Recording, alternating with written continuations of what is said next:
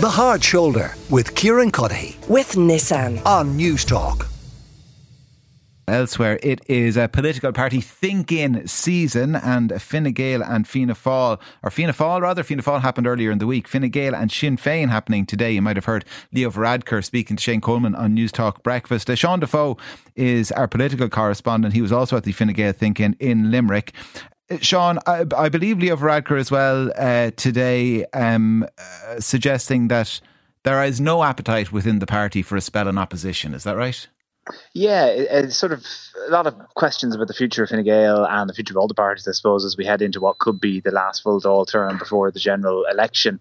And so I put it to the Varadkar earlier. It's like, well, look, you know, you've 13 years, 13 years of being in government, 13 years of every problem in the country rolling downhill and landing on your desk. Would you not like a bit of a spell in opposition? Because remember, after 20, after 2020, there was a, a very short window of time when Fine Gael seemed to be headed that way. And he said, absolutely not. That's not where he was thinking. That when you look at the historical trend, particularly for Fine Gael. Uh, look back to 99 when John Bruton lost that election. It was 16 years before they got back into government that there can be very, very long spells, and that's not where he wants to be. Uh, and said, and very specific in the wording, that if Fine Gael gains seats at this election, they will be looking to form part of the next government. Of course, a lot of people expect that Fine Gael might lose seats at the next election, not least because uh, of a lot of the these different TDs here that are retiring. Also, again, was ruled out today by a number of ministers any sort of prospect of doing business with Sinn Féin. So, could still be the case that if this government isn't isn't returned, that Fine Gael will go into opposition. But Leo Varadkar, I suppose, worrying it could be a very lengthy spell if they do. Uh, and the question then arises if he expects to be back in government, who he might expect to be back in government with. And I understand he was kind of flashing the Fine Gael ankles at Holly Cairns. Is that right?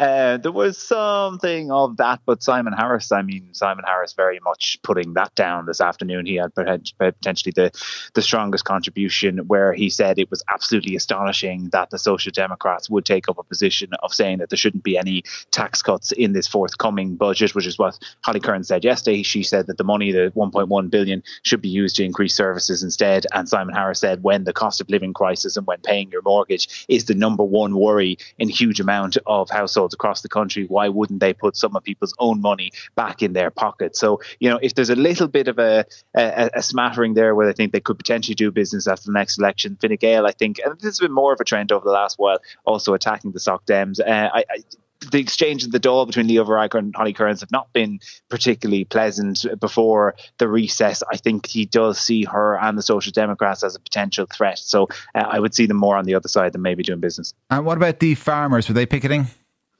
Yeah, they've been here since early this morning, and this is potentially the most interesting news line, or, or the one that's going to have the most to run out of today. They've obviously been picketing through the week at, at Fianna Fáil and again at Fine Gael for, uh, from before uh, half six this morning. They had a meeting with Leo Varadkar, and the IFA tell us, and, and Fine Gael sources say it's right that at that commit at that meeting, Leo Varadkar committed to lobbying the European Commissioner for Agriculture on this nitrates derogation and inviting him to Ireland to meet the IFA, to meet others, to meet the minister, and all that. And, you know that all sounds fine. Uh, but earlier on in the day, in the Oireachtas committee, the Agriculture Minister, Charlie McConalogue of Fianna Fáil, had said very equivocally, no, this is the end. We're not going back to Europe on this nitrates derogation. It's done. We're not going to win that battle. Let's mm. move on to trying to keep it at 220. So Leo Varadkar very, very much cutting across his agriculture minister and what he was saying earlier. Well, Hugh O'Connell is deputy political editor at the Irish Independent, and he was at the Sinn Féin think-in that was happening in Dublin uh, this morning. Uh, Hugh, you're very welcome uh, to the show. So, I mean, what was the the mood music in the Clayton Hotel?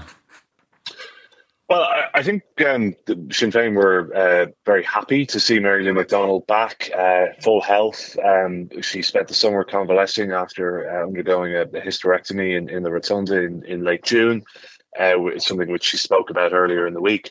Um, and um, she was joyous, I would say, um, and, and so too were a lot of her colleagues. Um, and I think Sinn Féin has a real pep in its step because of that, heading into the new Dáil term.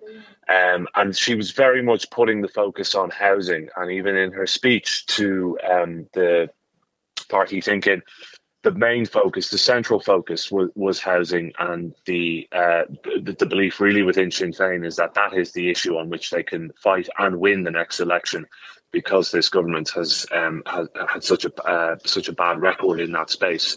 Um, so I, you know, I, I, it'll be interesting to see now. Um, obviously, next week with the Taoiseach and uh, in New York at the UN General Assembly, uh, there won't be those kind of spicy Dáil exchanges that, that we've become used to over the last three years um, Mary McDonald likely be going up against someone like Paschal Donohoe, for example. But but but I think you know as the weeks wear on and the Dáil comes back, we're going to hear a lot more uh, from Sinn Féin, even more than we've already been hearing on housing and on the housing and homelessness crisis, because I think that's where they see the most political capital uh, uh, and uh, created. I, I understand as well. She was asked about kind of uh, possible compromises in cobbling together a coalition, but housing is one area they won't compromise on, and the housing portfolio.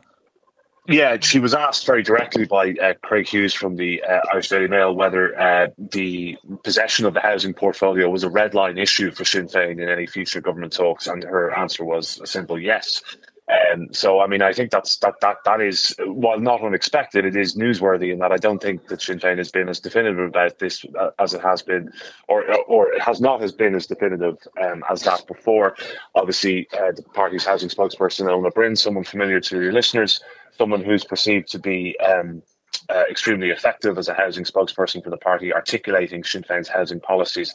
Uh, someone who Sinn Féin wants in the Custom House as Minister for Housing um, if the party is in government after the next general election.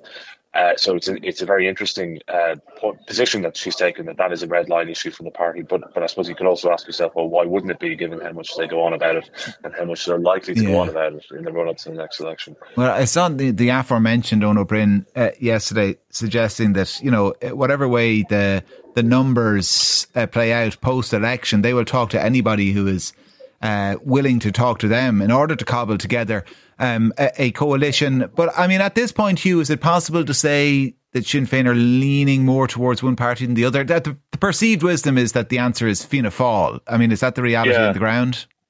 Well, I think the reality is that when Fine Gael have have so have set themselves against coalition with Sinn Féin under any circumstances, and Leo Varadkar has been very definitive about this, as have all senior figures within Fine Gael over the last few years.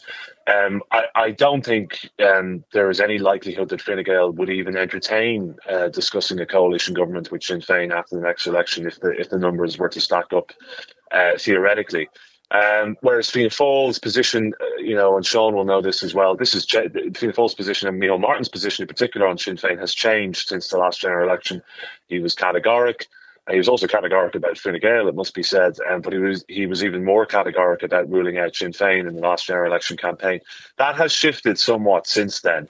Um, perhaps he's cognizant of the fact that um, you know, electoral politics in this country has changed. Uh, it's become a lot more fragmented over the last few years, and that, that kind of coalitions are, are very much the future.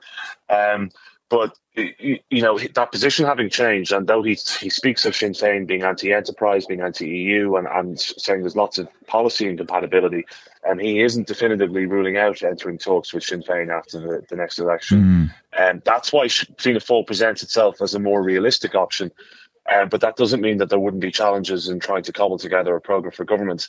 On the Sinn Féin side, as you said, they're open to speaking to anyone. I think their preference would be to try to form a government without either Fine Gael or Fianna Fáil.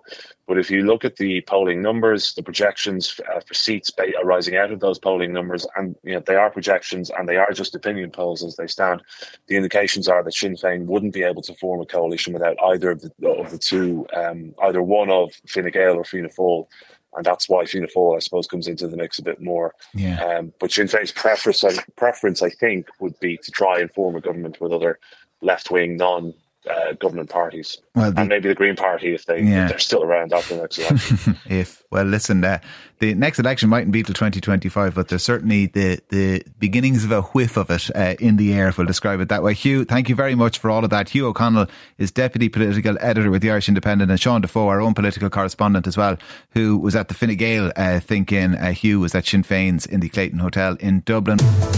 The Hard Shoulder with Kieran Cuddihy. With Nissan. Weekdays from 4 on Newstalk.